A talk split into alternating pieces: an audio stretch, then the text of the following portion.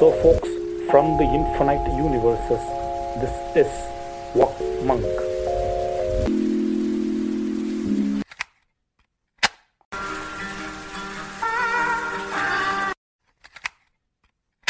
Do not go gentle into that good night. The wise men at their end know dark is right. Because their words had forked no lightning, they do not go gentle into that good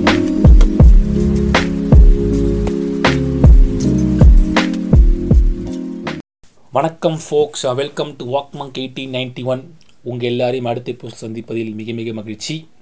KGF two படத்தை வந்து பார்த்தாச்சு. So இந்த particular podcast வந்து philosophy இதெல்லாம் கிடையாது. KGF படத்தோட என்னுடைய perception அதுக்கப்புறமேட்டு கொஞ்சம் எக்ஸ்டென்சிவாக தமிழ் சினிமா கனடா சினிமா இந்த ஆல் ஓவர் இந்தியன் சினிமா எப்படி ரன் ஆகுது ஆடியன்ஸோடைய மென்டாலிட்டி என்னங்கிறது என்னுடைய பார்வையை வந்துட்டு ப்ரெசென்ட் பண்ண போகிறேன் முழுக்க முழுக்க இது ஃபுல்லாக ஃபுல்லாக என்னோடய ஒப்பீனியன் நான் தான் நான் தான் சொல்கிறது வந்து என்ன சொல்கிறது வேத வாக்கோ அதெல்லாம் கிடையாது. என்னோடய ஒப்பீனியன். பிடிச்சிருந்தா நீங்கள் எடுத்துக்கங்க. இல்லாட்டி வந்துட்டு ஏ என்னடா அப்படி சொல்லிட்டேன்னு சண்டை கூட போடுங்க. பிரச்சனை கிடையாது. பட் என் ஒப்பீனியன் நான் மாற்றிக்க மாட்டேன். ஆப்வியஸ்லி நீங்கள் உங்கள் ஒப்பீனியன் மாற்றிக்க மாட்டீங்க. அப்படி தான் வாழ்க்கை ஓடிட்டுருக்கு ஸோ அதான். ஸோ ஃபஸ்ட்டு கேஜிஎஃப் படத்துக்கு வருவோம். கேஜிஎஃப் ஒன் வந்துட்டு ரிலீஸ் ஆகுது. அப்படி ஒரு படம் வரப்போகுதுங்கிற ஒரு பெருசாக ஒரு எக்ஸ்பெக்டேஷன்ஸுங்கிறது செட் ஆகாத ஒரு பீரியடு ஏன்னா கேஜிஎஃப் ஒன்னுங்கிறது உள்ளே வருது. ராக்கி பாய்னா யாருனே தெரியாது.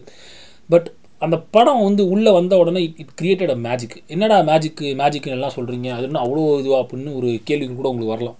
சி ஒரு படம் especially film coming from industry like Sandalwood அதாவது Telugu I mean sorry Kannada film இண்டஸ்ட்ரியிலேருந்து ஒரு படம் வருது. அந்த படம் வந்துட்டு பரவலாக எல்லாராலையும் ரசிக்கப்படுது. ஏன்னா ஹிந்திலையும் பிளாக் பஸ்டர் ஹிட் ஆகுது தமிழில் ஹிட் ஆகுது தெலுங்கில் ஹிட் ஆகுது. ஆல் ஓவர் வேர்ல்டில் பேன் இந்தியாவுக்கு ஒரு எக்ஸ்ப்ளனேஷனாக வந்து கேஜிஎஃப் வந்துட்டு நிற்கிது அதுவும் எங்கேருந்து வருது? கனடாலேருந்து வருது. கனடி கனடா மீன்ஸ் கெனடி கனடிக கனடிகா ஃபிலிம்லேருந்து வருது. இங்கே பார்த்தீங்கன்னா நம்ம சைட்லேருந்து பார்த்தீங்கன்னா அந்த அந்த அளவுக்கு வந்து பிரம்மாண்டம் கிரம்மாண்டம் சொல்லக்கூடிய மிகப்பெரிய இயக்குநர்கள் படங்கள் ரிலீஸ் ஆனாலும் கேஜிஎஃப் செஞ்சதை வந்துட்டு எதுவுமே செய்யலை. அது ஒரு மிகப்பெரிய ஒரு இதுவாக வந்தது. இட் இட் கேப்டிவேட்டட் படத்தோட ப்ரிமிசஸே நீங்கள் பார்த்தீங்கன்னு வச்சுக்கோங்களேன். நான் வந்துட்டு ஒரு ஒரு ஃபேன் பாயாக வந்துட்டு அதுக்கு ஒரு மிகப்பெரிய டிஃப்ரெண்ட்டான ஒரு எக்ஸ்ப்ளனேஷன் கொடுக்கலாம்.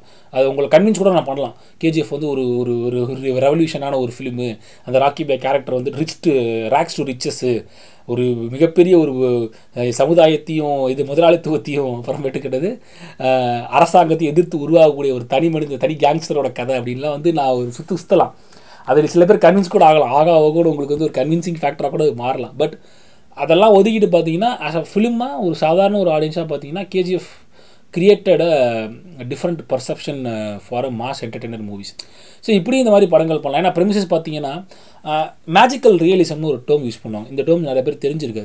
இதை நோக்கி படைப்புகள் நிறைய கலைப்படைப்புகள் ஆர்ட் புக்ஸு uh, அப்புறமேட்டுக்கு படங்கள் நிறைய வந்திருக்கு. அதனடா மேஜிக்கல் ரியலிசம்னு கேட்டிங்கன்னா ஒரு ஈவெண்ட் நடக்கும். அதை வந்துட்டு அந்த ஈவெண்ட் நடக்கிறது உண்மையாக இருக்கலாம். அந்த ஈவெண்ட் நடக்கிற பிரிமிசிஸோ அதில் இருக்கிற கேரக்டர்ஸோ இல்லை அது நடக்கக்கூடிய காலகட்டமோ அதெல்லாம் உண்மையாக இருக்கலாம். ஆனால் அதை வந்துட்டு வித்தியாசமாகவும் அதை வந்துட்டு ஒரு ஒரு ஒரு கட்டத்தில் லார்ஜர் தன் லைஃபாக வந்து ப்ரெசென்ட் பண்ணுறது வந்து மேஜிக்கல் ரீஸ் பண்ணுவாங்க Tamil I mean all over the வேர்ல்டில் வந்துட்டு இங்கிலீஷில் நிறைய படங்கள் வந்திருக்கு.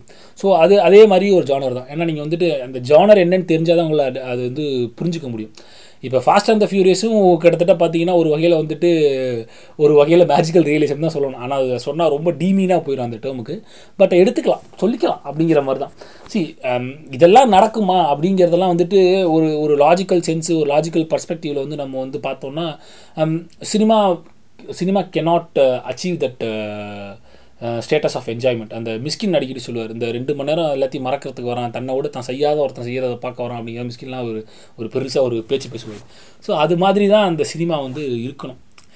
எஸ் அப்போ லாஜிக்கலாக இல்லாமல் நாங்கள் படம் பண்ணால் ஒரு ரியல் ரியல் என்ன சொல்கிறது யதார்த்த சினிமா யதார்த்த சினிமா அது ரியல் டைமோடய நாங்கள் வந்து வாழணும் அப்படின்னு ஆசைப்பட்டோன்னா அதுக்கும் படங்கள் பண்ணலாம். அதுக்காக அதை மட்டுமே படமாக பண்ணிட்டுருந்தீங்கன்னா your life will lose it's fantasy element அதில் எந்த மாற்று கருத்தும் இல்லை.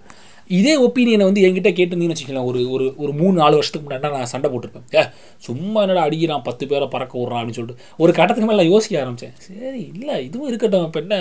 இது ஒரு வித்தியாசமான ஒரு பர்செப்ஷனாக இருக்குது இப்போ வந்து இப்போ ஒரு கார்ட்டூன்லாம் பார்க்குறோம். இப்போ வந்துட்டு ஒரு வேறு ஏதாவது ஒரு டிஃப்ரெண்ட்டான ஒரு புக்ஸ் படிக்கிறோம். அந்த புக்கில் வித்தியாசமான இருக்குது இப்போ ஹாரி பாட்டர்லாம் வந்துட்டு பயங்கர ஹிட் இதெல்லாம் உண்மையாக இருக்க போகுது. பட் ஆனால் ஒரு ஒரு எங்கேஜிங் ஃபேக்டராக இருக்குது அது அதுலேருந்து நமக்கு என்ன பர்சீவ் பண்ணிக்கிறோம்?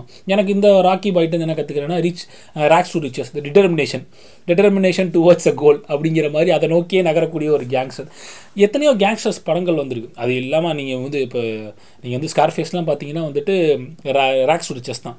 அது ஒரு கொலம்பியன் இமிக்ரெண்ட்டாக உள்ளே வரவன் எப்படி வந்துட்டு ஒரு மிகப்பெரிய ஒரு கண்ட்ரோல் வரும் காட் ஃபாதர் எடுத்துக்கிட்டிங்கன்னா கார்லியோன் வந்துட்டு மைக்கேல் கார்லியோன் வந்துட்டு ஐ மீன் மைக்கேல் கார்லியோன் கிடையாது. டான் கார்லியோன் வந்துட்டு எப்படி வந்து இட்டாலியன் இமிக்ரெண்ட்டை சிசிலி சிசிலிலேருந்து இங்கே வந்து எப்படி முன்னேறி வராரு?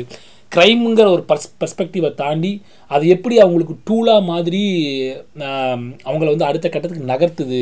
வேறு வழியே இல்லாமல் அந்த ஆயத்தை கையில் எடுத்துக்கிறாங்களாங்கிற மாதிரியான கேள்விகள் இருக்கக்கூடிய கேங்ஸ்டர்ஸ் மூவிஸ் நிறையா வந்திருக்கு. ஸோ கேஜிஎஃப்பும் அதோட சேர்ந்து வரக்கூடியதான் அதில் சில ரிசம்பிளன்ஸ் அங்கேயும் வரதான் செய்யும். அதில் இந்த மாற்றுக்கிறது கிடையாது. பட் இந்த லாஜிக்ங்கிற பர்ஸ்பெக்டிவ் வந்து நம்ம ரொம்ப தூக்கி பிடிச்சிட்டு தான் இருக்கும் ரொம்ப நாளாகவே இதில் இந்த லாஜிக் இருக்கணும்? லாஜிக் இருக்கணும்.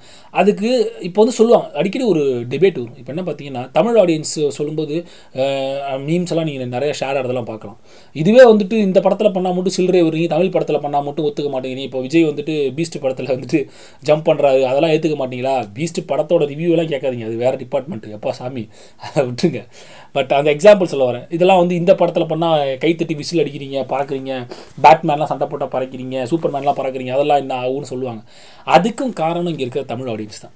சி சினிமாவை வந்து ஃபாலோ பண்ணுற நபர்களுக்கு நல்லா தெரியும். சினிமாவில் இருக்கக்கூடிய இப்போ மிகப்பெரிய என்ன சொல்கிறது எழுத்தாளர்கள் இப்போ இப்போ கரு கருந்தியல் ராஜேஷை போய் கேட்டிங்கன்னா அவரே சொல்லுவார். நிறைய கதைகள் சொல்லுவார். எப்படின்னு பார்த்தீங்கன்னா சினிமாவுடைய தமிழ் ஆடியன்ஸ்க்குன்னு ஒரு ஒரு ஒரு பேரை வாங்கினாங்க என்ன பேரை வாங்கினாங்கன்னா தமிழ் ஆடியன்ஸ் வந்து வந்து லாஜிக்கலாக எதிர்பார்த்து வரக்கூடிய ஒரு க்ரௌடு அவர்கள் வந்து டேரக்டருக்காக படங்கள் பார்ப்பார்கள்.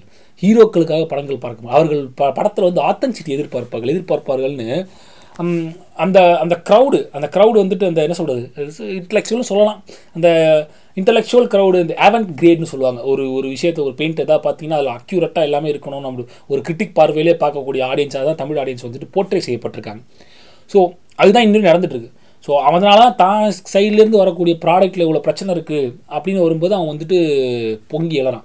இதில் பின்னாடி ஒரு பெரிய ஒரு ஃபேன் ஃபைட் இருக்குது அதை பற்றி நான் டீட்டெயிலாக பின்னாடி சொல்ல வரேன். ஏன் ஏன் வந்துட்டு தமிழ் சினிமாவில் வந்துட்டு பெரிய ஹீரோஸால் ஒரு குவாலிட்டியான படம் பண்ண முடியலங்கிறதுக்கு ஒரு மிகப்பெரிய காரணம். அதை யாரும் அட்ரஸ் பண்ண மாட்டாங்க. அதை நான் வந்து சொல்கிறேன் என்ன காரணங்கிறது பின்னாடி.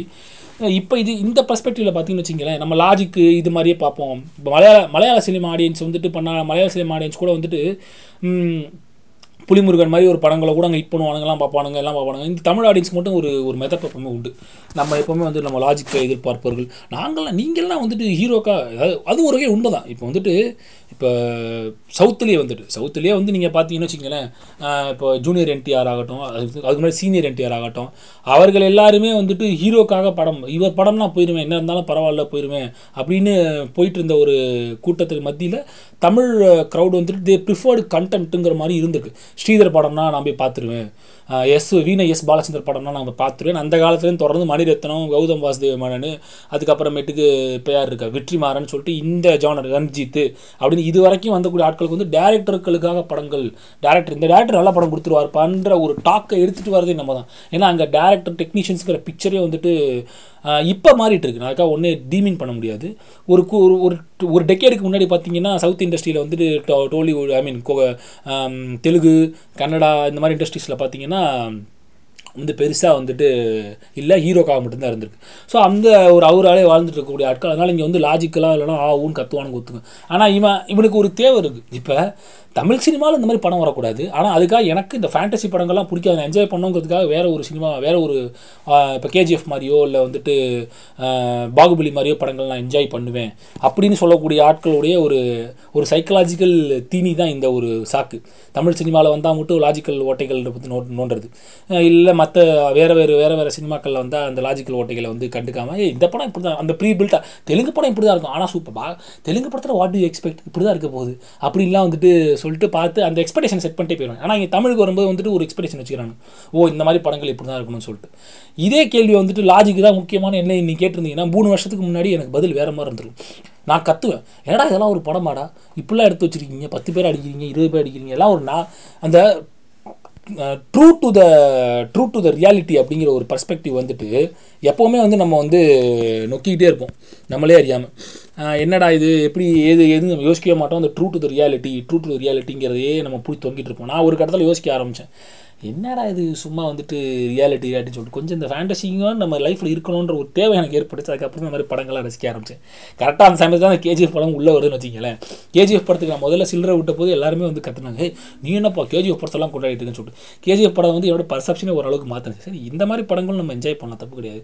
தமிழ் சினிமாவில் அந்த மாதிரி படங்கள் வந்து I will open heartedly accepted அதில் எந்த மாற்று கருத்தும் கிடையாது. முன்னாடி பண்ணியிருக்க மாட்டேன். ஒரு வேலை என்னமோ ஒரு அஞ்சு வருஷத்துக்கு முன்னாடி கேட்டு பண்ணியிருக்க மாட்டேன். இப்போ இப்போ பூமி படம் மாதிரி வந்துட்டு பொலிட்டிக்கல் பொலிட்டிக்கல் பர்ஸ்பெக்டிவில் வந்துட்டு இந்த மாதிரியான ஒரு ஃபேண்டசியை பூத்தினா காண்டாயிரும். அதில் எந்த மாற்று கருத்தும் கிடையாது. பூமி படத்தெல்லாம் எடுத்துக்கிட்டா இஷ்டத்துக்கு கதை அடிச்சு விட்ருப்பாரு இந்த மாதிரி நியூக்ஸ் பண்ணணும் நியூக்ஸ் பண்ணணும் எலன் மஸ்ட் சொன்னது வேற ஒரு பர்செப்ஷனில் இவன் என்ன பண்ணுவானா மார்ஸ்லேயே பாம்பு பண்ணணுமா ஏதோ வளருவான் அந்த மாதிரி ஒரு ஒரு ஆல்ரெடி ஒரு க்ரௌடு வந்துட்டு பொலிட்டிக்கலி ஒரு ஐடியாலஜிக்கலி இதை நோக்கி நகரும்போது அந்த ஐடியாலஜியில் வந்து உன் ஃபேண்டசியை சீமான மாதிரி கதை எழுத சேர்த்து வச்சுக்கோங்க அப்போ வந்துட்டு ஒரு காண்டு வரும். அப்போ அது வந்து உடச்சே ஆகணும். அதை டீபங்க் பண்ணி ஆகணும். பட் இல்லை இந்த படம் இப்படி தான் இருக்க போகுது. இது வந்து நான் இருபது பேர் அடிக்க போகிறான் ஹீரோ இதுதான் இந்த கதை. இவன் இப்படி தான் வளர போகிறான் அப்படின்னு ஒரு ஒரு ஒரு என்ன சொல்கிறது அந்த மேஜிக்கல் ரியலிஸ்டையும் தாண்டி இந்த ஃபேண்டசியை தொட்டுட்டு வரக்கூடிய படங்கள் வந்து நான் accept because it it falls under fantasy fantasy நம்ம முடிவு பண்ணிட்டாலும் இதெல்லாம் நடக்க போகுது பட் நல்லா இருக்குது பார்க்குறதுக்கு அப்படிங்கிற மாதிரி தான். சி அந்த ஒரு பர்செப்ஷனில் பார்த்தீங்கன்னா இந்த லாஜிக்கு இந்த ஒரு என்ன சொல்கிறது இதுதான் ரியல் டு த லைஃப் அப்படிங்கிற மாதிரியான ஒரு ஒரு கேள்வியை நோக்கி நம்ம ஆடியன்ஸ் நகர்ந்துட்டே இருப்பானுங்க. அதை வந்து ரசிக்க மாட்டாங்க ஸோ அதோட வெளிப்பாடு தான் இப்போ. எல்லாரும் திரும்ப திரும்ப வந்து சண்டை போடுறதுக்கு காரணம் தான். இந்த படத்துக்கு மட்டும் செல்ற விட்றீங்க அந்த படத்தையே பட்டிங்க பட்டீங்க அப்படிங்கிறது. டேய் நீ இத்தனை நாளாக இந்த இப்படி தான் ஓட்டிட்டு வந்திருக்க. தமிழ் சினிமா ஆடியன்ஸுகள் என்றால் இப்படி தான் இருப்போம். தமிழ் சினிமாவில் படைப்புகள் இப்படி தான் நம்மளை ஏமாற்றிட்டு இருந்துருவோம் ஒரு காலத்தில் வந்துச்சு. நான் இல்லைன்னு சொல்லலை. இப்போ நான் சொல்கிறது இன்னும் நீங்கள் பின்னாடி ஸ்ரீதர் மாதிரி ஸ்ரீதர் காலத்து வீணை பாலச்சந்தர் மகேந்திரன் ஆசான் மகேந்திரன் இருக்கார் பாலு மகேந்திரா. இவர்களெல்லாம் படம் எஸ் பா பா- பாலச்சந்தர் கூட எடுத்துக்கலாம். எல்லாருமே படம் பண்ணும்போது கருதல் ராஜேஷ் வந்துட்டு ஒரு போஸ்ட் போட்டிருந்தார். எப்படி கேரக்டர் ஆர்டிஸ்ட் எல்லாரும் வந்துட்டு முக்கியமான ரோல் ப்ளே பண்ணாங்க அப்படின்னு பே போட்டிருந்தார். அது மாதிரி அப்போ வந்துட்டு இருந்துச்சு. நடுவில் வந்துட்டு கொஞ்சம் இந்த மாஸ் ஹீரோ இப்போ ரஜினி போன்ற நம்ம ரஜினி போன்ற ஒரு ஹீரோக்கு ஹீரோ ஹீரோக்களுக்கு உண்டான அவுரா அந்த அவுரா வந்துட்டு அவர்களை வந்து அடுத்த கட்டத்துக்கு நகர விடாமல் தமிழ் சினிமாவை ஸ்டாக்னேட் பண்ணிட்டு உண்மை. அங்கே ஒன்று இங்கே ஒன்றுமா ஒரு சில்லற படம் வந்து எப்படியா நம்ம பசங்கள்லாம் அடிச்சு பிடிச்சி ஹிட் பண்ணி விட்டானுங்கன்னா அதுக்கப்புறமேட்டுக்கு திருப்பி உள்ளே கொண்டு வரது பெரிய ஒரு சி சிக்கலாயிருது ஸோ அது ரொம்ப ரொம்ப ஒரு பெரிய பிரச்சனை தான் தமிழ் சினிமா பொறுத்த வரைக்கும். இவனுங்க இந்த பக்கத்துலேருந்து பார்க்கும்போது லாஜிக்கு கீஜிக்குன்னு பேசினாலும் இந்த ஃபேண்டம்னு வந்துருச்சுன்னா அதெல்லாம் வந்துட்டு முட்டு கொடுக்க ஆரம்பிச்சிடும் சரி இது எப்படி வந்துட்டு தமிழ் இண்டஸ்ட்ரியை வந்து அஃபெக்ட் பண்ணுது அப்படிங்கிறதுக்கு நம்ம சாண்டல்வுட் கன்னடிகா இண்டஸ்ட்ரியை வந்து நம்ம வந்து எக்ஸாம்பிள் எடுத்தாகணும். எப்படின்னு எடுத்தோம்னா வேறு வழி கிடையாது. இப்போதைக்கு சவுத் இந்தியன் சினிமாஸில் வந்துட்டு மினியன்ஸ் சொல் மினியன்ஸ் சொல்லிக்கலாம். அங்கே தான் மினியோஸ் அவர்கள் தான் வந்துட்டு கொஞ்சம் இன்னும் கனடா இண்டஸ்ட்ரிங்கிறது ஒரு பெருசாக தெரியாமல் இருக்கிறதுக்கு எப்போவாது தான் வந்து லைம் லைட்டில் வராங்க. கோ ஒரு ஒரு எட்டு ஒம்பது வருஷத்துக்கு முன்னாடி லைம் லைட்டில் வந்தாங்க கனடா இண்டஸ்ட்ரி லூசியான்னு ஒரு படம் வந்துச்சு. ஃபுல்லாக க்ரௌட் ஃபண்டிங்கில் அந்த படத்துக்கு ப்ரொடியூசரே அந்த கதைக்கு ப்ரொடியூசரே கிடைக்காம க்ரௌட் ஃபண்டிங்லேயே எடுத்த ஒரு படம் லூசியா. பிளாக் பஸ்டர் இட்டு கனடாவில். ஒரு டிஃப்ரெண்ட்டான ஒரு ட்ரிப்பியான படம். அதை தமிழில் ரீமேக் பண்ணான் சித்தார்த்து. எனக்குள் ஒருவன் நினைக்கிறேன். எனக்குள் ஒருவன் ஒரு படத்தை வச்சு ஆமாம் எனக்குள் ஒருவன்ன்ற படம் தான் அதை ரீமேக் பண்ணான்னு நினைக்கிறேன். ஸோ லூசியா வந்து ஒரு பிளாக் பஸ்டர் எடுத்து கனடா தான் அதை வந்து ரிலீஸ் பண்ணுறாங்க படம் ரொம்ப நல்லா. அவரோட அந்த டேரக்டரோடைய செகண்ட் ஃபிலிம் தான் வந்துட்டு யூ டர்ன் வந்துச்சு. யூ டர்னா சமந்தா நடிச்சாங்க யூ டர்ன் தான் நினைக்கிறேன். ஸோ அது பெருசாக போகல பட் லூசியா வந்துட்டு ஒரு பிக்சரில் வந்துச்சு கனடா அப்புறம் அப்படியே தெரியாமல் போச்சு. திருப்பி கேஜிஎஃப் உள்ள வந்த உடனே இண்டஸ்ட்ரி சி கேஜிஎஃப்யும் லூசியாவையும் நீங்கள் ஒரே இதில் வந்து நீங்கள் பார்த்தோம் லூசியா வந்துட்டு ஒரு டிஃப்ரெண்ட்டான ஒரு அட்டம்ப்ட் அது வந்து இந்தியன் சினிமாலேயே இந்த லூசிட் ட்ரீமு லூசி என்ன சொல்கிறது இந்த ஒரு இந்த ட்ரீம் ஸ்டேட்டு அந்த அந்த என்ன சொல்கிறது ட்ரிப்பு அந்த இந்த மாதிரி பர்ஸ்பெக்டிவில் படங்கள் வராத காலத்தில் கனடா இண்டஸ்ட்ரி வந்துட்டு ட்ரை பண்ணி பண்ண படம் வந்து it's very very good movie chance கிடச்சா பாருங்கள் நீங்கள் வந்துட்டு எனக்குள்ள ஒரு பார்க்காதீங்க அது மொக்கையாக இருக்கும். தமிழுக்காக கன்னடம் உழப்பி வச்சிருப்பான் சத்யார்த்த சொதப்பி வச்சிருப்பான்.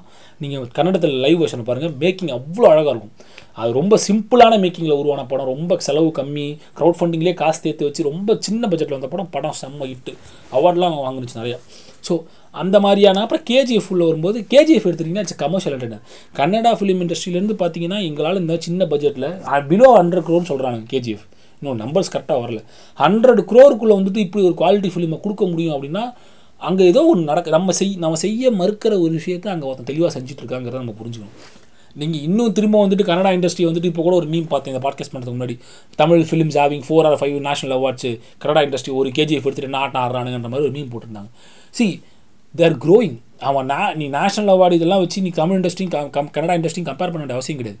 Tamil industry is one of the second most second most profitable cinema industry in India என்னை பொறுத்த வரைக்கும். நான் ஆமாம் நம்பர்ஸாக தான் சொல்லுது. ஹிந்திக்கு அப்புறமேட்டு தமிழ்னு சொல்லுவாங்க அப்புறம் தெலுங்கு சொல்லுவாங்க இப்படி போயிட்டுருக்கு ஏன்னா ஆடியன்ஸ் வந்து அப்படி ஒரு கேப்டிவேட்டிங்கான ஒரு இண்டஸ்ட்ரியை வந்து ரன் பண்ணிகிட்டு இருக்காங்க. ஸோ இப்படி தான் வந்துட்டு நம்ம பார்க்கணும் இந்த விஷயம். கேஜிஎஃப் உள்ளே வரும்போது கேஜிஎஃப்லையும் நீங்கள் Kannada இண்டஸ்ட்ரியும் I mean KGF K Kannada இண்டஸ்ட்ரியும் Tamil இண்டஸ்ட்ரியும் கம்பேர் பண்ண தேவையில்லை. பட் அங்கே ஒரு படம் அப்படி வருது இங்கே இந்த படம் வரலங்கிற கேள்வி வரணும். நீங்கள் உடனே சொல்லலாம் நாங்கள் வந்து இந்திரன் எடுத்தோம் எடுத்தீங்க. பட் அட் வாட் காஸ்ட் ஓகேங்களா? இங்கே என்ன காஸ்ட்டில் எடுக்கிறீங்க அந்த படத்தை? அதுதான் நம்ம சொல்லுவோம் இப்போ அது கேஜிஎஃப் வந்துட்டு நான் சும்மா சும்மா இந்த ரெவல்யூஷன் ரெவல்யூஷன் சொல்கிற மாதிரி உண்மையாலும் இப்போ ரெவல்யூஷன் மாதிரி தான் பண்ணுறாங்க இப்போ கொஸ்டின் பண்ண ஆரம்பிக்கிறாங்க. எதுக்கு ஹீரோஸ்க்கு இவ்வளோ சம்பளம் கொடுக்குறீங்க? இப்போ ஒரு படத்தோட எயிட்டி பர்சன்ட் ஹீரோஸ்க்கும் டெக்னீஷியனுக்கும் சம்பளமாக கொடுத்துட்டு இது பட்ஜெட் தான் ஐநூறு கோடிக்கு பட்ஜெட் படம் அப்படின்னு சொல்கிறது லாஜிக் கிடையாது. இருபது கோடி நூறு கோடி நூறு ரூபா பட்ஜெட் படத்தில் வந்து எண்பது கோடி வந்து டெக்னீஷியன்ஸுக்கும் ஹீரோஸ்க்குமே கொடுத்துட்டு இருபது கோடியில் நீ இப்போ பண்ணுறேன்னா ஒரு படத்தை ஆடியன்ஸுக்கு நீ உண்மையாலுமே சினிமா என்ன பண்ணுற சினிமாக்கு நீ உண்மையாலுமே வந்துட்டு என்ன பண்ணுற சினிமா வந்து ஒரு வியாபாரம் தான். சினிமா இஸ் அ பிஸ்னஸ் அது எந்த மாற்று கருத்தும் கிடையாது. ஆனால் அந்த பிஸ்னஸ் உனக்கும் ப்ராஃபிட்டபுளாக இல்லாமல் ஆடியன்ஸுக்கு ப்ராஃபிட் இல்லாமல் பண்ணுறதுக்கு காரணம் என்ன? இந்த ஒரு இந்த இதெல்லாம் வந்துட்டு வி ஹாவ் டு திங்க் இது வந்து ப்ரொடியூசர்ஸ் யோசிக்கணும். நான் ஒருத்தன் வந்து வாஷ் அவுட் பண்ணுறதுனால ஒரு ஆயிரம் பேர் வாஷ் அவுட் பண்ணுறது மாறது கிடையாது. இப்போ நான் சொன்ன வாட்டி விஜய் சம்பளத்தை குறைச்சிடுவாரா எனக்கு சம்பளமே வேணாம். இப்போ இப்படி வந்துட்டு மற்ற இண்டஸ்ட்ரியில் சில ஹீரோஸ்லாம் பண்ணுறாங்கல்ல ப்ராஃபிட்டில் வரத ஷேர் எடுத்துக்கிறேங்கிற மாதிரி. அந்த மாதிரி இதாக பண்ணுவாங்களா? ஈக்விட்டி ஹோல்டர்ஸாக மாறவாங்களா மாற மாட்டாங்க. அதெல்லாம் நடக்க போகிறது கிடையாது. நம்ம வாய்ஸ் அவுட் பண்ணுறோம் கேட்குறோம் கேட்கட்டோங்கிற மாதிரி தான் சரி இந்த மாதிரியான ஒரு காலகட்டத்தில் நம்ம வந்து நகர்ந்துக்கிட்டு இருக்கோம் போயிட்டுருக்கோம். இவன் இவன் இந்த பக்கம் வந்து இவ்வளோ பெரிய பட்ஜெட்டில் வந்துட்டு இவ்வளோ கொடுத்து இருபது கோடி ரூபா குத்துனா இவர் சீட்டிங் ரைட் இப்போ மக்களை வந்து ஏமாற்றிக்கிட்டு இது வந்துட்டு இந்த மாதிரி தான் படம் அப்படின்னு சொல்கிறது வந்து முட்டாள் இதை பற்றி நிறையா பேசியிருக்காங்க. பட் இப்போ வந்து கி- இப்போ ஒரு ஒரு பர்ஃபெக்ட் எக்ஸாம்பிள் கிடச்சிருக்கு பேசுறது. இத்தனை நாள் வந்து வாயால் பேசிகிட்டு இருந்தாங்க. இந்த மாதிரி ச சம்பளங்கள் நிறையா வாங்குறாங்க. இதனால் படத்தோட குவாலிட்டி குறையும் அங்கங்கே எங்கே வரும். நமக்கு ஒரு எக்ஸாக்டான சாம்பிள் கிடைக்கல. ஏன்னா யாரும் இந்த மாதிரி கேஜிஎஃப் மாதிரி ஒரு படத்தை பண்ணலை. இந்த பட்ஜெட்டில் ஸோ இட் இஸ் ரெவல்யூஷனரி மூவின்னு சொல்கிறது காரணம் தான் நம்ம சினிமாவை சினிமாவாக பார்க்கணும் அப்படிங்கிறத தாண்டி இப்போ இது சினிமா பிஸ்னஸாக பார்த்தீங்கன்னா ஒரு பர்ஃபெக்ட் ஆண்டர்பிரினராக அவன் வேலை என்ன? நீ வந்துட்டு ப்ரொடியூஸ் பண்ணி படத்தை விட்டுட்டு எல்லாம் கொண்டு போய் எண்டு கஸ்டமராக எப்படி பீஸ்டெல்லாம் வந்துட்டு ஒரு என்ன சொல்கிறது அவன் பேர் என்ன? பேர் மறந்து போச்சு. அபிஷேக். அவன் சொல்கிறான் அந்த லவடா சொல்கிற மாதிரி தான். It is a plot assassination அந்த ஆடியன்ஸ் ஆடியன்ஸை வந்து அசாசினேட் பண்ணியிருக்கேன் நீ. கூட்டு உட்கார வச்சு படத்தை. சி அதெல்லாம் வந்துட்டு அணில் ஆமங்க சண்டை போட்டாலும் வந்துட்டு ஒரு நல்ல ஒரு குவாலிட்டி படமாக வெளியே வருதா? வராது. ஏன்னா நீ போய் கொடுக்கும்போது அது பிரச்சனை. இப்போ தான் வந்து நான் ஒரு சீரியஸான இஷ்யூ அட்ரஸ் பண்ண போகிறேன் அப்போ தமிழில் இந்த மாதிரி படங்கள்லாம் வருமா? வரவே வராது அப்படின்னு கேட்டிங்கன்னா தமிழில் இந்த மாதிரி படங்கள் இந்த மாதிரி ஸ்கேலில் வரதுக்கான வாய்ப்பே கிடையாது. கேஜிஎஃப் மாதிரி. ஏன்னா ஏ யாஷுங்கிறது அங்கே வந்து கேஜிஎஃப் வந்த ஒன்று ஒன் வந்தோன்னே பெரிய ஹீரோ ஆகிட்டாங்க இப்போ வந்துட்டு தமிழில் வந்துட்டு இந்த மாஸ் என்டர்டெய்னர்ஸை தாண்டி இந்த மாதிரியான ஒரு பொருட்செலவை வச்சு ஒரு படம் வரணும்னா ரொம்ப ரொம்ப கஷ்டம்.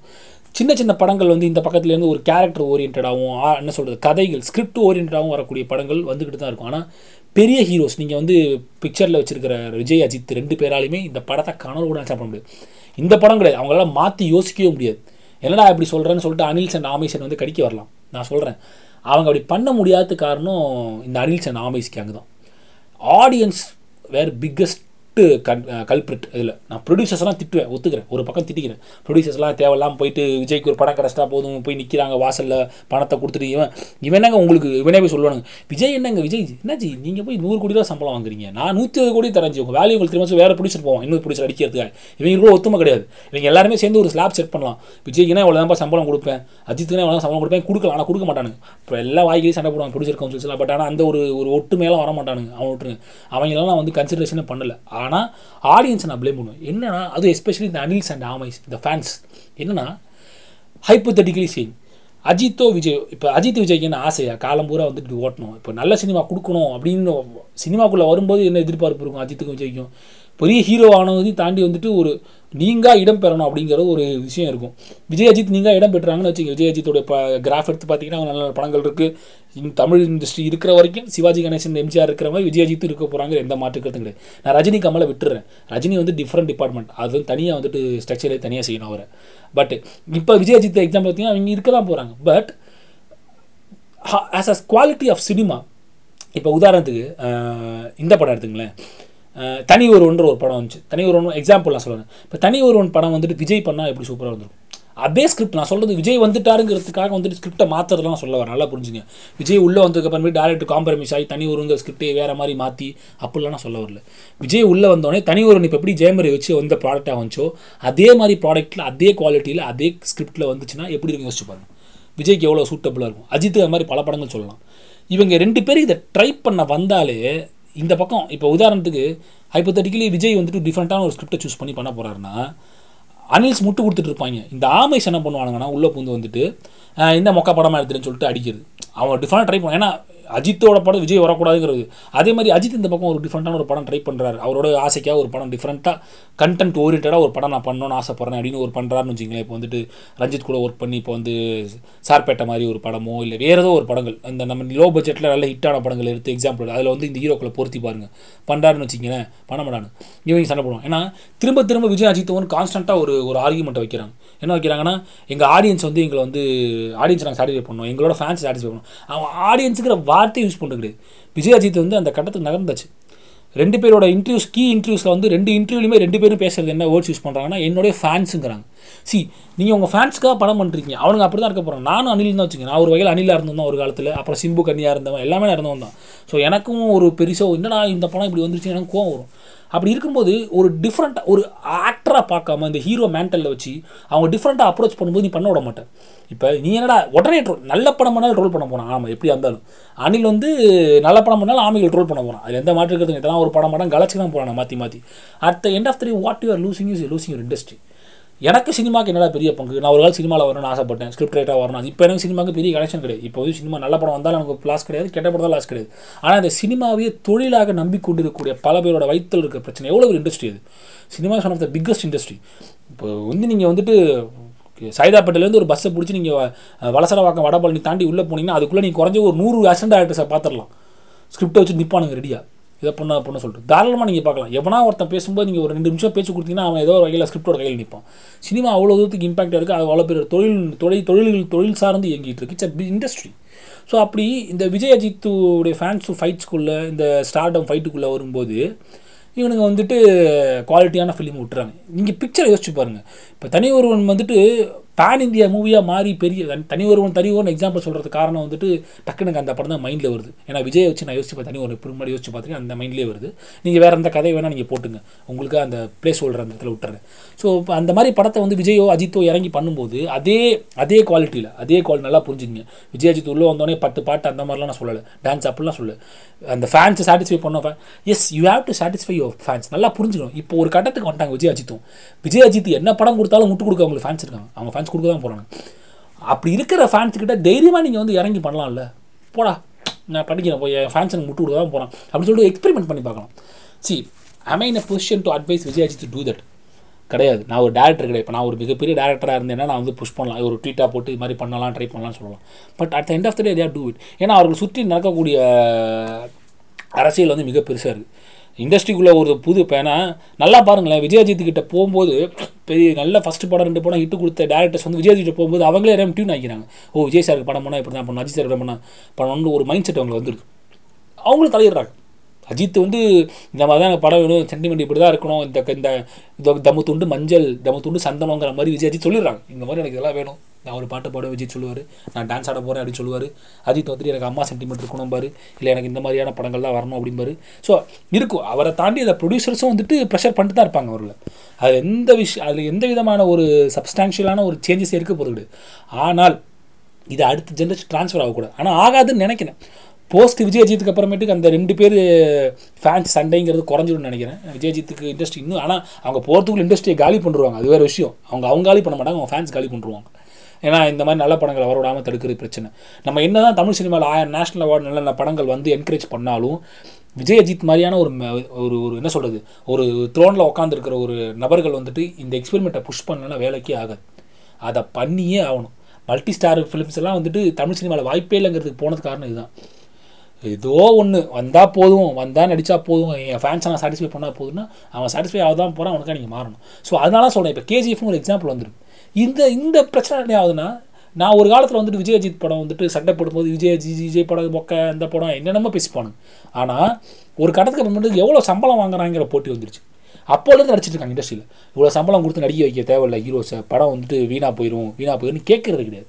ஏன்னா சம்பளம் டிட்டர்மைன்ஸ் ஒரு குவாலிட்டிங்க சி குவாலிட்டி டசன் டிட்டர்மைன்ஸ் ஒரு மூவி இந்த ஹீரோ இவ்வளோ சம்பளம் வாங்குறாருன்னா அந்த ஹீரோ அவ்வளோ வேல்யூன்ற மாக்கிறாங்க ஒரு ஒரு ப்ராடக்ட் வேல்யூவாக மாறிடுச்சு. இப்போ சூர்யாவோ அஜித்தோ த- சம்பளத்தை குறைச்சாங்கன்னா அப்போ ஓகே அவங்க மார்க்கெட் டவுன் ஆயிடுச்சு. இவங்க எல்லாம் செட் பண்ணிக்கிறாங்க. அது வந்து மாறுற வரைக்கும் ஒன்றுமே பண்ண முடியாது. என்னைக்கு வந்துட்டு இவங்க வந்துட்டு ஒரு ஸ்லாபை செட் பண்ண போகிறாங்களோ இவ்வளோ சம்பளம் அப்படின்னு செட் பண்ண போகிறா அது வரைக்கும் மாறாது. இப்போ பார்த்தீங்கன்னா சிவகார்த்திகேயன் சம்பளத்துக்கு டேபிள் பிஸ்னஸ் சொல்லுவாங்க. டேபிள் பிஸ்னஸ்னால் படம் வரதுக்கு முன்னாடியே இந்த ஹீரோ அடித்தா எவ்வளோ படம் போகும் அப்படிங்கிறதுலாம் நிறைய there there lot of technical terms எம்ஜியில் ஒரு படம் பண்ணால் அதில் எவ்வளோ சிக்கல் இருக்குது இப்போ வந்து ப்ரொடியூசர் வந்து டேரக்ட் ப்ரொடியூஸ் ப்ரொடக்ஷனில் பண்ணால் எவ்வளோ பிரச்சனை இருக்குது மினிமம் கேரண்டியில் பண்ணால் எவ்வளோ பிரச்சனை இருக்குது எக்கச்சக்கமாக இருக்குது எங்களா இல்லையா? ஸோ இது மாதிரியான ஒரு இண்டஸ்ட்ரியாக காம்ப்ளிகேட்டடாக மாறி போனதுனால வந்துட்டு கண்டென்ட் ட்ரைவ் ஆகலை. ஒரு சினிமா ரசிகராக ஒரு சினிமா பார்வையாளராக நமக்கு அந்த எக்ஸ்பிரஷன் இருக்கணும். இஸ் தமிழ் சினிமா டிகிரேடிங் அப்படின்னு கேட்டிங்கன்னா Tamil cinema is not degrading ஆனால் குவாலிட்டி அதாவது நான் சொல்ல வருது குவாலிட்டியான ஃபிலிம்ஸ் வந்துட்டு தான் இருக்க போகுது. இந்த பக்கத்துலேருந்து நல்ல நல்ல குவாலிட்டியான படங்கள் வரதான் போகுது. ஆனால் அந்த ரீச்னு சொல்லுவாங்கள்ல அந்த ரீச்சுங்கிறது வந்துட்டு ரொம்ப ரொம்ப ரொம்ப ரொம்ப கீழே போகும். அன்லஸ் அன்டில்ஸ் இந்த ப்ரைம் ஹீரோஸ் வந்து தங்களுடைய அந்த ஈகோவை விட்டுட்டு சம்பளத்தை குறைச்சிட்டு ப படத்துக்காக கலை சம்பாதிச்சிட்டிங்க அப்படி நம்ம பூமர் டைலாக் மாதிரி இருக்கும் பரவாயில்ல சொல்லிக்கிறேன். நிறைய சம்பாதிச்சிட்டிங்கல்ல கொஞ்சம் உங்களுக்கு கலைக்காக செலவு செய்கிறேன் அப்படிங்கிற மாதிரி கொஞ்சம் கலைக்காக சம்பளத்தை குறைச்சி நல்ல படம் பண்ணலாம். யாரும் குறை எப்படியாவது இவங்களோட ஃபேன்ஸ் வந்து ஸ்டாக்னேட்டே ஆயிடுச்சு. இதுக்கு மேலே அவங்க ஃபேன் ஃபாலோயிங் குறைய போகிறது கிடையாது. இதனால் வந்து மாறி இவங்க இழந்துட போகிறது கிடையாது. அவங்கள வந்துட்டு தங்களை தங்களை வந்து ப்ராடக்டாக மாற்றி இந்த இண்டஸ்ட்ரி ரன் ஆகிட்டு இருக்குங்கிறத உணர ஆரம்பித்தா மட்டும்தான் வந்து தே கேன் சர்வை ஸோ நான் இது ஏன் ஆடியன்ஸை ப்ளேம் பண்ணுறேன்னா இது நான் ப்ளேம் பண்ணி ஆகணுன்ற கட்டாய சொல்லணும் நான் வந்துட்டேன் நான். ஸோ இந்த இந்த ஒரு அண்டர்ஸ்டாண்டிங்கை நம்ம புரிஞ்சாகணும். கேஜிஎஃப் வந்துட்டு ஒரு டூலாக மாறுறதுக்கு காரணம் வந்துட்டு பாருங்கள் இப்போ ஒரு நூறு கோடியில் வந்துட்டு கேஜிஎஃப் மாதிரி ஒரு படம் பண்ண முடியுதுன்னா எவ்வளோ பெரிய விஷயம் அது? அந்த எடிட்டருக்கு வந்து பத்தொம்பது வயசான் சான்ஸ் தூக்கி போட்டுவிடணும் இங்கே பண்ண முடியுமா? டெக்னீஷியன்லேருந்து எல்லாமே ஹீரோ டிசைட் பண்ணுறான் ஹீரோ மீன்ஸ் நான் சொல்கிறது வந்துட்டு அந்த ப்ரைம் ஸ்கேலில் இருக்கக்கூடிய heroes even Dhanush also interferes இந்த ஸ்கிரிப்ட்லாம் சொல்லுவாங்க. அது நல்லா இல்லைனா ஸ்கிரிப்ட் இன்டர்ஃபியர் பண்ணி காலி பண்ணுவார் அதெல்லாம் தெரியும். ஸோ அதுதான் ஒரு பிரச்சனை.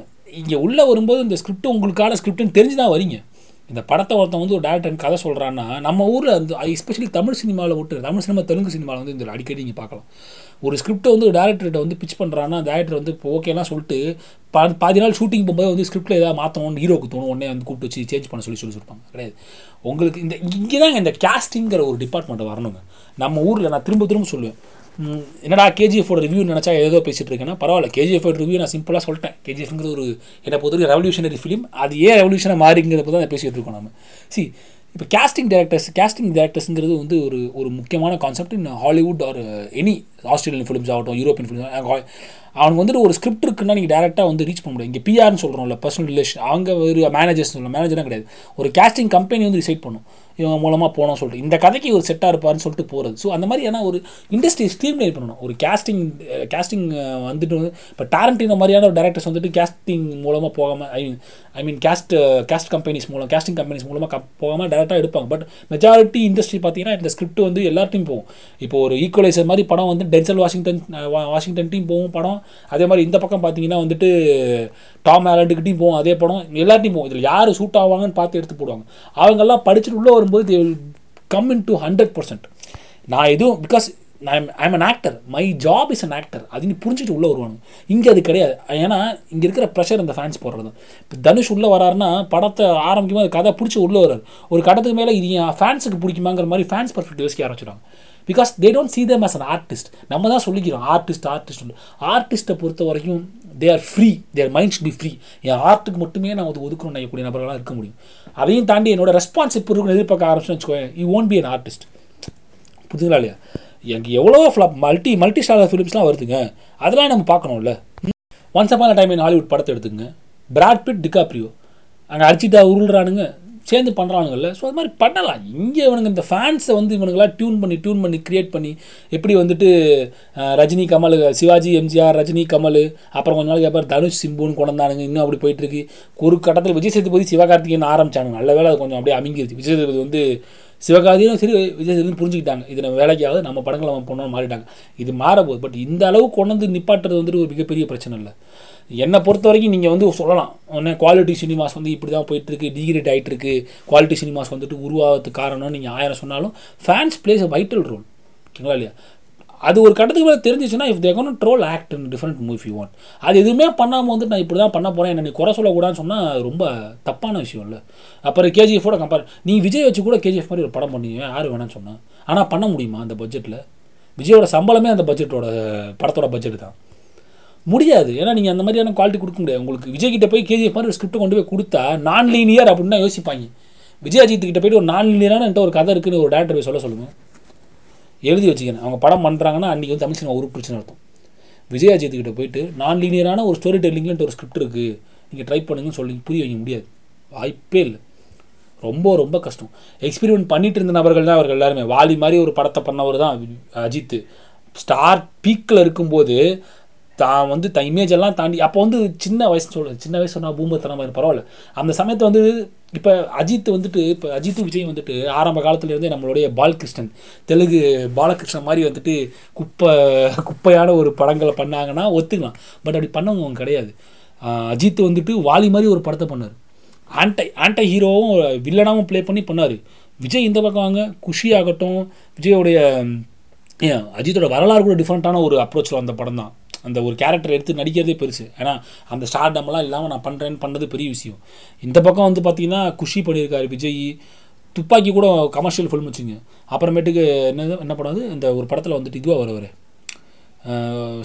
படம் பேர் மறந்து போச்சுங்க எனக்கு. கௌசல்யா ஹீரோனாக வருவாங்க. ஒரு ஒரு மாதிரி மென்டல் ஸ்டேட்டில் இருக்கக்கூடிய ஒரு கிட்டத்தட்ட வில்லன் மாதிரி தான் வருவார். இந்த காதல் கொண்டேனுடைய காட்ஃபாதர் மூவி அதை விஜய் நடித்த படம். ஒன்றே நினைத்தா அது ஒரு படம். அந்த படம் பேர் மறந்து போச்சு. பிரியமானவளே.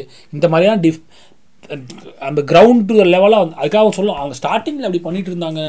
அதுக்கப்புறமேட்டுக்கு அவங்களுக்கு மாறிச்சுன்னா நீ கதை நம்ம கட்டிக்கலாம். ஆனால் அப்படி படம் பண்ணிட்டு இருந்தவங்க ஒரு கட்டத்துக்கு மேலே இப்படி மாறுறாங்கன்னா அப்போ பிரச்சனை எங்கே இருக்குது அவங்கள இண்டஸ்ட்ரியை வந்து அப்படி ஆக்குது. இப்போ விஜய்கிட்ட போயிட்டு விஜய்கிட்ட அஜித்கிட்டையும் போயிட்டு வந்து எனக்கு வந்து நீங்கள் இந்த மாதிரி தான் படம் பண்ணி தரணும் அப்படின்னு சொன்னால் பண்ண மாட்டாங்களா? சொல்லுங்கள் இப்போ திடீர்னு இப்போ காதலன் கா இப்போ பிரியமானவள மாதிரி ஒரு படம் வரப்போகுது அப்படின்னு விஜய்க்கு ஆசை இருந்தாலுமே அஜித்துக்கு ஆசை இருந்தாலுமே பண்ண விடுவாங்களா? அஜித் வந்து வாலி மாதிரி இப்போ ஒரு படம் பண்ண ஆசைப்பட்ட பண்ண விடுவாங்களா? இண்டஸ்ட்ரியே பண்ணக்கூடாது ஆடியன்ஸ் பண்ண விட மாட்டானுங்க. அப்படியே பொங்குவானுங்க. ஏன் இவங்க இவங்க சி எனக்கு இது இது ஒரு சிக்கலான ஈக்குவேஷனுங்க இவங்களால தான் இவங்க காரணமாக இவங்களால தான் இவங்க காரணம் வந்து இதில் வந்து காயின் பண்ண முடியல. இந்த செயல்பாட்டுக்கு காரணம் இவங்க தான் இந்த செயல்பாட்டுக்கு காரணம் அதாவது இன்டர்லிங்க் டாமினோஸ் எஃபெக்ட் மாதிரி இருக்குது ஃபேன்ஸியும் சொல்ல ஃபேன்ஸ் ஃபேன்ஸ் ஒரு மேஜர் காரணம்னா ப்ரொடியூசர்ஸ் அப்படி புஷ் பண்ணுறாங்க இண்டஸ்ட்ரி அப்படி புஷ் பண்ணுன்னு நம்ம சொல்ல முடியும். ஸோ இது இவங்க எல்லாருமே சேர்ந்து ஏதாவது ஒரு கட்டத்தில் வந்துட்டு ஒரு உருப்படியான டெசிஷன் எடுத்தால் மட்டும்தான் அது மாறும். விஜயஜித்தை விட்டுருங்க. அது வந்து லாஸ்ட் காஸ்ட் இனிமேல் எதுவும் பண்ண முடியாது. இதுக்கப்புறம் வரக்கூடிய ஹீரோஸ் வந்துட்டு சிவகார்த்திகேயன்லாம் மாற்றிக்க முயற்சி பண்ணலாம். சிவகார்த்திகேயன் வந்து ஏன் சிவகார்த்திகேயன் விஜய் சேதுபதி விட்டுருங்க. சிவகார்த்திகேயன் அப்புறம் கூட ஏன்னா மாறிட்டு தான் இருக்குது குறை சொல்ல முடியாது. இப்போயே வந்துட்டு நம்ம வந்து பட சினிமாவுக்கு வந்து இவ்வளோ சம்பளம் வாங்கணும் இந்த மாதிரி தான் படம் பண்ணணும் அப்படின்னு வந்து சம்பளத்தை நயன்தாராலாம் வந்துட்டு ஏற்றிட்டே போகிறாங்க சம்பளத்தை. அவங்க நினச்சா அவங்களும் அவங்களும் ட்ரை பண்ணாங்க. டோரா மாதிரி சில படங்கள்லாம் பண்ணாங்க. அது நல்ல ஸ்கிரிப்ட் செலக்ட் பண்ண தெரில அது அவங்களோட பிரச்சனை. அந்த அந்த மாதிரியான எல்லாருமே சம்பளம் ஏற்றிக்கிட்டே போகிறதுனால at end of the day you earning எல்லாம் okay what you leave for cinema அப்படிங்கிற ஒரு கேள்வி இருக்குல்ல. இது எந்த கேள்வி எல்லாருக்கும் வரணும் அவசியம் கிடையாது. ஒரு ஆடி ஒரு ஜென்ரல் ஆடியன்ஸாக ஒரு படத்தை பார்க்க போகிறேன் என்டர்டைன்மெண்ட்டாக பார்க்க போகிறேன்னு தேவை கிடையாது. சினிமா தான் எனக்கு உயிர் சினிமா தான் எனக்கு மூச்சுன்னு இந்த இண்டஸ்ட்ரியை நம்பி இருக்கக்கூடிய நபர்களுக்கு வந்துட்டு even for that diehard fans அவர்களுக்கு கூட வந்துட்டு இந்த கேள்வி வந்துட்டே இருக்கணும். இந்த அணில் சாமி சண்டைகள் வந்துட்டு ஓயவே ஓயாது. இருந்து தான் இருக்க போகுது. நாமளே சண்டை போட தான் போகிறோம் உள்ளே போகும் திடீர்னு திடீர்னு திடீர்னு சில காலங்கள் நாமையாக இருப்பேன். திடீர்னு சில காலங்கள் அணிலாக இருப்பேன். ஜாலியாக அது ஃபன்னுக்கு பண்ணுறது பட் ஆன் தி ஹோல் பார்த்தீங்கன்னா தே ஆர் uh, அந்த this fight is degrading the industry ஒரு படம் பண்ணணும்னு நினச்சாலே என் ஃபேன்ஸுக்காக தான் படம் பண்ணுறேன்னு ஹீரோஸ் முடிவு பண்ண ஆரம்பிச்சிட்டாங்க. I mean hero means actors முடிவு பண்ண ஆரம்பிச்சிட்டாங்கன்னா ஒன்றுமே பண்ண முடியாது. இப்படி தான் படங்கள் வரப்போகுது. இப்போ வந்துட்டு அதை பாருங்கள் அந்த அபிஷேக் பையன் ஏதோ பெணத்தறான் அவன்லாம் எவ்வளோ ஒரு முட்டாளாக இருப்பான். இத்தனையும் சினிமாவில் ரிவ்யூ பண்ணுறான் சினிமா இண்டஸ்ட்ரியில் இருக்கிற பிரச்சனைகளை பற்றி பேசுகிறான் சைக்கோத்தனமாக வந்துட்டு அவரெல்லாம் வேறு லெவலுங்க இது ஒரு பிளான்ட் அசாசியேஷன் அப்படியே போனால் செத்துருவாங்க. என்னடா லூசத்தனமாக பேசுகிற பைத்தியகாரா டென்ஷன் ஆகுது எனக்கு அந்த வீடியோவை பார்க்குறச்சு யாரை நீ சாட்டிஸ்ஃபை பண்ண போகிற இப்படிலாம் உருட்டி? ம்? எவனா ஒருத்தன் பண்ணுவானா? அது எவ்வளோ ஒரு கொச்சையான விஷயம். இப்போ விஜய் வந்து முடிவு பண்ணுறாரு ஒரு மூணு படம் இட்டு கொடுத்துட்டேன் ஒரு படம் ஃப்ளாப் கொடுத்தவனா அந்த படத்துக்கு பணம் போட்டவன் அந்த படத்தில் வேலை செய்கிறவங்களாம் இவனுங்க இவனுங்க போயிடுவானுங்க இவனுங்க இவனுக்கு சினிமா படம் ரிலீஸ் ஆன உடனே ஹீரோ டேரக்டர் ப்ரொடியூசர் மட்டும் தான் கணக்கு வச்சுப்பானுங்க. இப்போ ஒரு கேமராமேன் வந்து ஒரு ஃப்ளா ஒரு ஃபெயிலியர் மூவியில் வந்து ஒர்க் பண்ணிட்டாருன்னா அவருக்கு அடுத்த சான்ஸ் கிடைக்காது. ஒரு அசிஸ்டன்ட் டேரக்டர் நான் வந்துட்டு இப்போ இப்போ நெல்சன் பீஸ்ட் படத்தில் வந்து நான் நெல்சனுக்கு வந்து அசோசியேட்டாக இருந்தேன்னு சொன்னார்னா அடுத்த டேரக்டர் யோசிப்பானுங்க. இவர் வச்சு என்ன பண்ணுறேன்னு சொல்லிட்டு. அவன் டேரக்டர் ஆக மாட்டான். அடுத்த அசிஸ்டன்ட் டேரக்டர் வேற ஒரு ப்ராஜெக்ட்டில் போகிறதே அவனுக்கு கஷ்டம். எடிட்டருக்கு கஷ்டம். பின்னாடி இருக்கிற டெக்னீஷியன்ஸுக்கு இவ்வளோ கஷ்டம் இருக்குது. இதெல்லாம் பார்க்குறது கிடையாது. இவனா சொல்லுவான் உட்காந்துட்டு ஒரு இடத்துல. அவர் ஒரு பிளான் பண்ணுவார். வேணும்னே ஃப்ளாப் கொடுப்பாரு. லூசாடா நீ. அப்படிலாம் சொன்னால் அதெல்லாம் வந்து பெரிய எஸ்கலேஷன் ஆகி பெரிய பிரச்சனை பண்ண வேண்டிய ஆர்கி கமெண்ட் அது. விட்டு வச்சுருக்கானுங்க பைத்தியக்காரனுங்க. அந்த மாதிரி இருக்கக்கூடிய ஆட்களால் தான் சினிமா வந்து ஒன்றும் மோசமாக தான் போயிட்டு இருக்கு போகுது. இது ஒரு ரேண்ட்டு மாதிரி தான். என்னடா இவ்வளோ ரேண்ட் சினிமா மேலே இவ்வளோ ஆசை? ஒரு காலத்தில் சினிமா மேலே சினிமா கனவோடு இருந்தவன் அந்த கனவை விட்டு வெளியே வந்தவங்கிற ஒரு ஏ ஒரு ஏதங்கத்தை சி ஒரு ஆதங்கத்தில் நான் பேசுகிறேன் அப்படின்னு வச்சுக்கிங்களேன். நமக்கு ஒரு ஐடியா இருந்தது இந்த மாதிரி டிஃப்ரெண்ட்டான ஸ்கிரிப்ட் பண்ணலாம். நம்ம ஸ்கிரிப்ட் நல்ல ஸ்கிரிப்ட்னு சொல்லுவார். நான் உருவாகும் போது என் ஸ்கிரிப்ட் நல்லா தான் இருக்கும். பட் அந்த படம் வந்து பண்ணோம் ஆசைப்பட்டு உள்ளே வந்தோம் தான். அப்புறமேட்டுக்கு அது தெரிஞ்சு போச்சு. இந்த இண்டஸ்ட்ரி வந்துட்டு இது வேறு மாதிரியான இண்டஸ்ட்ரி இது கனெக்ஷன்ஸுங்கிறது வேறு மாதிரியான தேவைப்படும். நமக்கு இந்த கனெக்ஷன்ஸ்லாம் உருவாக்கிறதுல பெரிய ஈடுபாடு கிடையாது. அதுவாக அந்த கனெக்ஷன் உருவாக்கிட்டோம்னு நினைக்கிறது தான் இப்போ கூட இருக்கக்கூடிய கனெக்ஷன் சினிமா இண்டஸ்ட்ரியில் கனெக்ஷன்ஸ் எல்லாமே வந்துட்டு தானாக சேர்ந்தது தான் நானாக போய் சேர்த்துக்கிட்டது கிடையாது. ரொம்ப கீசியான டைலாகாக இருக்குது பட் பரவாயில்ல. சரி இப்படி தான் இருக்க போகுது. ஸோ இதை நம்ம வந்து பார்த்தோம். இந்த கேஜிஎஃப் வந்து ஒரு அனலிட்டிக் டூலாக வச்சு தான் சினிமா பற்றி நம்ம பேச வேண்டியதாக இருக்குது ஸோ கேஜிஎஃப் படத்தை பற்றி ரிவ்யூ அப்படின்னு கேட்டிங்கன்னா நான் சொன்ன மாதிரி தான் முதல்ல. It's it's a blockbuster movie அது எந்த மாற்றுக்கிறது கிடையாது. அது காரணம் நான் சொன்ன இந்த விஷயங்கள் மட்டும்தான். ஸோ இதை இதை புரிஞ்சுக்கிட்டாலே போதும். நம்ம இதை புரிஞ்சு நடந்தாலே போதும். நல்ல நல்ல படங்கள்லாம் வருது. இப்போ ஒரு இப்போ வந்துட்டு அஜோ விஜய் படம் வருது. அஜோ அஜித் படம் வருது. அப்படின்னா போயிடுது இது எல்லாத்துக்கும் விதை போட்டது யாருன்னு பார்த்தீங்கன்னா ரஜினி தான் இப்போ தான் வரணும் இந்த இப்போ வந்து பொங்குறானுங்க இது வந்துட்டு ரஜினி ரஜினியை வந்துட்டு ரஜினிக்கான சம்பளங்கள் ஏறினது சூப்பர் ஸ்டார் ஸ்டார்டம்ங்கிறது எல்லாம் ப்ரொடியூசர்ஸ் ஃபேன்ஸ் ஏற்றுனது தான் இருக்கட்டையா? என்ஜாய் பண்ணு படத்தை. ரஜினியை மட்டும் என்ன? ரஜினி இந்த மாதிரி மாஸ் படம் பண்ணுற ஆளா? இப்போ என்னமோ கபாலி வந்தோடனே அப்படி கதர்னானுங்க. கபாலியோ கபாலி ஒரு மொக்க போச்சு. கபாலி வந்து இந்த ஹீரோவாக காமிக்கல. இந்த பேட்டை வந்தப்போ சொன்னானுங்க. Ranjitha spoil Rajini with two movie Petta வந்து ஃபேன் ஃபாலோயிங்காக இருக்குது ரஜினி என்ன நீ மயிறு ஃபாலோ பண்ணுற இவனுங்க எல்லாம் அந்த நைன்டிஸில் வந்து ஃபாலோ பண்ண. அதாவது எயிட்டிஸ் கிட்ஸ் இருக்காங்க. இந்த எயிட்டிஸ் கிட்ஸுங்கிறவங்க நைன்டிஸில் ரஜினி பார்த்து வளர்ந்தாங்கல்ல அந்த பைத்தியக்காரனுக்கு பண்ண ஏன்னா அந்த சமயத்தில் ரஜினி வந்து முத்து கித்துன்னு இந்த மாதிரியான ஒரு கமர்ஷியல் படமாக பண்ணார். ஆறுலேருந்து அறுபது வரையெல்லாம் அடித்த படம் ஆள்ற அந்த ஆள். அந்த அந்த படத்தில் அந்த மென்டலன்ஸ் பேச மாட்டானுங்க. எழுதுவானுங்க ஃபேஸ்புக்கில் ரைட் அப் அப்படின்னு சொல்லிட்டு. ஆறுலேருந்து அறுபது வரையெல்லாம் என்ன மாதிரியான படம்? பைரவியில் என்ன மாதிரியான படம்? முள்ளு மலர் என்ன மாதிரியான படம்? அந்த மாதிரி படம் அடித்த ரஜினிக்கு வந்துட்டு அவரோட பொட்டன்ஷியலை காமிக்கிறதுக்கு கபாலி மாதிரி கபாலிங்கிற எக்ஸாம்பிள் சொல்லுவேன் கபாலி மாதிரி ஒரு ஆக்டிங் ஸ்கோப் கொடுக்க ஒரு ஸ்கிரிப்டாண்டா பண்ணணும். கடைசி விவசாயி ரஜினி பண்ணியிருந்தா நான் சொல்கிறதெல்லாம் புரிஞ்சுங்க. ரஜினி பண்ணியிருந்தா ரஜினி எப்படி பண்ணியிருக்கணும் ரஜினி ரஜினியாக இல்லாமல் அந்த நான் தாத்தா மாதிரியே கேரக்டராக இருந்து அந்த குவாலிட்டிலேயே பண்ணியிருந்தா எவ்வளோ அவார்டு நேஷ்னல் அவார்டு ரஜினி கிடச்சிருக்கும்? ஆஸ்கர் கூட வாங்கியிருப்பான் அந்த மனுஷன். நான் நல்லா புரிஞ்சுங்க ரஜினி க எனக்கு தெரியும் கடைசி வாசிகளோட ரஜினி வந்துட்டாருன்னா கதையை ஏதாவது மாற்ற மாதிரி ஆயிரும். மணிகண்டன் ஏதாவது காம்ப்ரமைஸ் பண்ணி திடீர்னு ஏதாவது பாட்டு வச்சு ஏதாவது வேற மாதிரி கொண்டு போயிடுவார் படத்தை. வேற வழி கிடையாது. பட் ஹைப்பத்திலே யோசிச்சு பாருங்க. கடைசி விவசாயி படத்தில் வந்து ரஜினி வந்து நடிச்சிருந்தால் அந்த தாத்தா கேரக்டரில் ரஜினி வந்து அந்த தாத்தாவாகவே நடிச்சிருந்தால் எந்த விதமான கிளாமரும் இல்லாமல் நடிச்சிருந்தால் எப்படி இருந்திருக்கும்? அது உனக்கு ஒரு ஆடன் எலமெண்ட் தானே. நீ பண்ண மென்டலன்ஸ் விட்டுருப்பானுங்களா? ஏன்னா அந்த பைத்தியங்க வந்து இதை பார்த்து வளர்ந்துச்சுங்க. ஆனவனா மண்ணின் மீது மனிதனுக்கு ஆசை. அந்த படம்லாம் குப்பைன்னு சொல்ல வரல. அந்த படம் தான் ரஜினியோட பாருன்னும் என்ன சொல்கிறது அதே மாதிரி கமர்ஷியல் படம் தான் விஜயோட பாரும் அஜித்தோட பாருன்னு செட் பண்ணுறது நீ யார்? அவனுங்க அதோட நல்ல குவாலிட்டியான படம்லாம் கொடுத்துருவாங்க ஒரு காலத்தில் ஸ்டார்டிங் ஸ்டேஜ்லலாம் மூ ஆறுலேருந்து அறுபதுல ரஜினி கமலை சாப்பிட்ரு பாருங்க. எல்லாம் சொல்லுவாங்க ரஜினி கமல் அளவுக்கு நடிக்க முடியாது ரஜி ஆறுலேருந்து அறுபது படம்லாம் பாருங்கள் மனுஷன் ப பிரித்து மேய்ஞ்சிருப்பார் முள்ளும் மலர்ல அந்த ஒரு சீனு என் கை இல்லாட்டி நான் வந்து இந்த காளி வந்து இருப்பான் சார்னு சொல்லிட்டு எந்திரிக்கிற சீன்லாம் மனுஷன் தாறுமாறு பண்ணியிருப்பார் அப்படிப்பட்ட ரஜினியை கொண்டாந்து இங்கே வச்சுக்கிட்டு என்னடா பண்ணி நிற்கிறீங்க சிரிப்பாக ஒரு எனக்கு. யோசிச்சு பார்த்தா. பண்ணு. மூணு படம் பண்ணுறியா ஏன் மூணு படம் வந்து இந்த மாதிரி படம் பண்ணுறேன்னா ஒரு படம் இந்த மாதிரி முள்ளு மலை மாதிரி ரஜினியை பண்ண விடு. வாலி மாதிரி விஜய் அஜித்தை பண்ண விடு பண்ண விடு. ஏன்னா நீ பண்ண விட மாட்டேன் ஏன்னா நீ ஒரு அவுரா வச்சுட்ட. நீ உனக்கான ஐடென்டிட்டியை வந்துட்டு திருப்பி ஃபிலாசபி வந்துச்சு. பரவாயில்ல சொல்லிக்கிறேன். உனக்கான ஐடென்டிட்டியை வந்துட்டு நீ இவரோட ஃபேனுங்கிறனால மாற்றிக்கிற ஒன்றும் பண்ண முடியாது. கமல் மேலே ஆயிரம் விமர்சனங்கள் இருந்தாலும் கமல் வந்துட்டு எவ்வளோ திட்டினாலும் கமல் வந்துட்டு த ஃபேன்ஸுக்குன்னு ஒரு படம் பண்ணி பெருசாக நான் பார்த்தது கிடையாது. ஒரு காலத்தில் பண்ணியிருந்திருக்கலாம். அவர் ரஜினிமா ட்ரை பண்ணார். குருன்னு படம் பண்ணார் விக்ரம்ன்ற படம் பண்ணார். அவரால் முடிஞ்சதே பண்ணார். பட் ஒரு கடத்தில் பண்ணார். இதுக்காக கமல் வந்துட்டு ஆகச்சிறந்த நடிகர்னா ஆகச்சிறந்த நடிகர் தான் சினிமாவை பொறுத்த வரைக்கும். ஆகச்சிறந்த ஸ்கிரிப்ட் ரைட்டர் தான். அவரோட ஃபேன்ஸ் வேணால் வந்துட்டு ஜாம்பிஸாக இருக்கலாம். பட் கமல் வந்துட்டு has maintained that that aura எனக்கு இந்த அது தெரிஞ்சு நடந்ததோ இல்லை ஃபெயிலியரோ நமக்கு தெரியாது. பட் இதான் சொல்லிட்டு அவர் வந்து வந்துட்டார். ஏறா மாதிரி அவரால் கமல் நினச்சா ஏறா மாதிரியான ஒரு படங்களை கொடுக்க முடியும். வேறு மாதிரி எக்ஸ்பெக்ட் பண்ணணும் ஏன்னா அந்த ஸ்பேஸை வந்து பெருசாக்கிட்டார் கமல். விஜய் சேதுபதி அந்த ஸ்பேஸை பெருசாக்கிட்டு இருக்கார் அவருக்கான சிவகார்த்திகை அந்த ஸ்பேஸை பெருசாக்க முடியாமல் அவர் சிக்கிட்டு இருக்கார். பட் இந்த அயலான் படம் வந்தால் தெரியும். கொஞ்சம் டிஃப்ரெண்ட்டான அப்ரோச்சாக இருக்குது அதில் எப்படி இருக்க போகிறான்னு யாருக்கு தெரியாது. ஸோ அது பார்த்தா தெரியும். ஸோ இப்படி தாங்க நீங்கள் வந்து தமிழ் சினிமா வந்துட்டு போயிட்டுருக்கு இதை வந்து நம்ம வந்து டிஸ்க் அட்ரஸ் பண்ணியே ஆகணும். ஸோ இந்த அட்ரஸ் பண்ணுறதுக்கு டூலாக இருந்தது கேஜிஎஃப் தான். என்னடா கேஜிஎஃப்னு நீ இந்த படத்தை கேஜிஎஃப்னு மேலே போட்டிருக்க கேப்ஷனில் ஆனால் வேறு ஏதோ பேசிட்டு கேஜிஎஃப் படத்தை பற்றியே பேசுகிறா அப்படின்னு சில பேர் கோவம் வரும். கேஜிஎஃப் படத்தை பற்றி வேணால் ஒரு மூணு நிமிஷம் உங்களுக்கு சொல்கிறேன் என்னன்னு சொல்லிட்டு. நான் எப்படி பார்க்குறேன்னு சொல்லிட்டு. யாஷ் வந்து ஒரு யாஷ்ன்னு சொல்லக்கூடாது Rocky Bhai Rocky Bhai character வந்துட்டு இட்ஸ் அன் இம்பார்ட்டன்ட் கேரக்டர் என்னை பொறுத்த வரைக்கும் அது வந்து நான் வந்து ஒரு வித்தியாசமான ஃபிலாசபிக்கல் லென்ஸில் நான் பார்க்குறேன். உங்களுக்காக ஃபிலாசபி சேர்த்துக்கிறேன் பரவாயில்ல. ஏன்னா ஒரு ஒரு ஒரு ரெவல்யூஷன் ஒரு வார் அப்படிங்கிற ஒரு ஒரு பர்ஸ்பெக்டிவ் அடி மட்டத்தில் அடித்து உடச்சி கீழே விழுந்து கிடக்கிறவனுக்கு மேலே வரத்துக்கு எதுவுமே இல்லை. கையை நீட்டும் போது ஏணி கிடைக்காம துப்பாக்கி கிடச்சிச்சின்னா அதை வச்சு எப்படி மேலே வருவாங்கிறது தான் யாஷோடைய ஸ்டோரி ஐ மீன் ராக்கி பாயோட ஸ்டோரி ஸோ அப்படிப்பட்ட ஸ்டோரி தமிழ் சினிமாவில் வந்தது கிடையாது. புதுப்பேட்டையெல்லாம் நீங்கள் சொல்லலாம். புதுப்பேட்டை வந்துட்டு வந்து கேங்ஸ்டர் மூவின்னு சொல்லிட்டு புதுப்பேட்டையை வந்துட்டு ஒரு தனுஷ் கேரக்டர் வந்து நல்லாவும் சொல்ல முடியாது. Is not a good person he always அவர் அவர் காரணம் கெட்டவனாக மாறுறது காரணம். ஆனால் யாஷ் வந்துட்டு தான் நல்லவங்கிற பர்சனாக மெயின்டைன் ஐ மீன் ராக்கி பாய் வந்துட்டு தான் நல்லவங்கிற பர்சன் பர்சனாகவே வந்துட்டு மெயின்டைன் பண்ணிக்கிறாரு.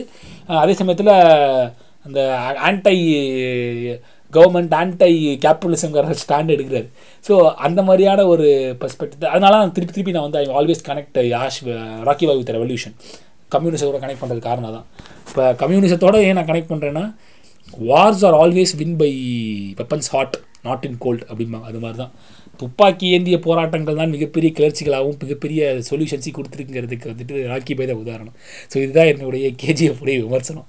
ஏதோ பேசி எதையோ வந்துட்டேன். ஸோ இந்த இந்த ரேண்ட்டுன்னு வச்சுக்கலாம். இது வந்துட்டு தமிழ் சினிமா ரேண்ட்டுன்னு கூட நான் கேப்ஷன் வச்சுப்பேன். இந்த ரேண்ட்டுக்கு முழுக்க முழுக்க காரணம் எனக்கு ஐடியா போட்டது கேஜிஎஃப் படம் தான். இதை பற்றி பேசணுன்றதே இப்போ நான் பேசக்கூடிய சான்ஸ் கிடச்சிச்சு. ஸோ எல்லா குறைகளையும் இங்கேயும் வச்சுக்கிற சரி செய்யாமல் வந்துட்டு திரும்ப திரும்ப சண்டை போட்டுருந்தா வேலைக்கு ஆகுது. அதே சமயத்தில் வந்துட்டு ரொம்ப லாஜிக்கலாகவும் ரொம்ப ரியலிஸ்டிக்காகவும் படங்களை நம்ம பார்க்க வேண்டுங்கிற கட்டாய சூழ்நிலை தேவை கிடையாது. கொஞ்சம் இந்த மாதிரி மேஜிக்கல் ரியலிசம் நோக்கி நம்ம படங்களையும் பார்க்கலாம் என்ஜாய் பண்ணலாம். நல்லா இருந்தால் நல்லா இருந்தால் என்ஜாய் பண்ணலாம். நல்லா இல்லைன்னா திட்டு தான் செய்வாங்க அது. அது நீங்கள் என்ன வேணால் எந்த ஃபேனாக வேணால் இரு ஒன்றும் பண்ண முடியாது. ஸோ இந்த நோட்டோட இந்த பாட்காஸ்ட் நான் முடிச்சுக்கிறேன். அடுத்து எபிசோட் சந்திக்கிறேன். திரும்பி நம்ம ஃபிலாசபிக்கலாம் அடுத்து பேச ஆரம்பிச்சிடலாம். இது உங்களுக்காக ஒரு சின்ன ஒரு ரேண்ட் அப்படின்னு வச்சிங்களேன் மின் பிட்வீன் ஸோ என்ஜாய் கரோ. ஸோ ஐ சி ஆல் இந்த நெக்ஸ்ட் எபிசோட் டாடா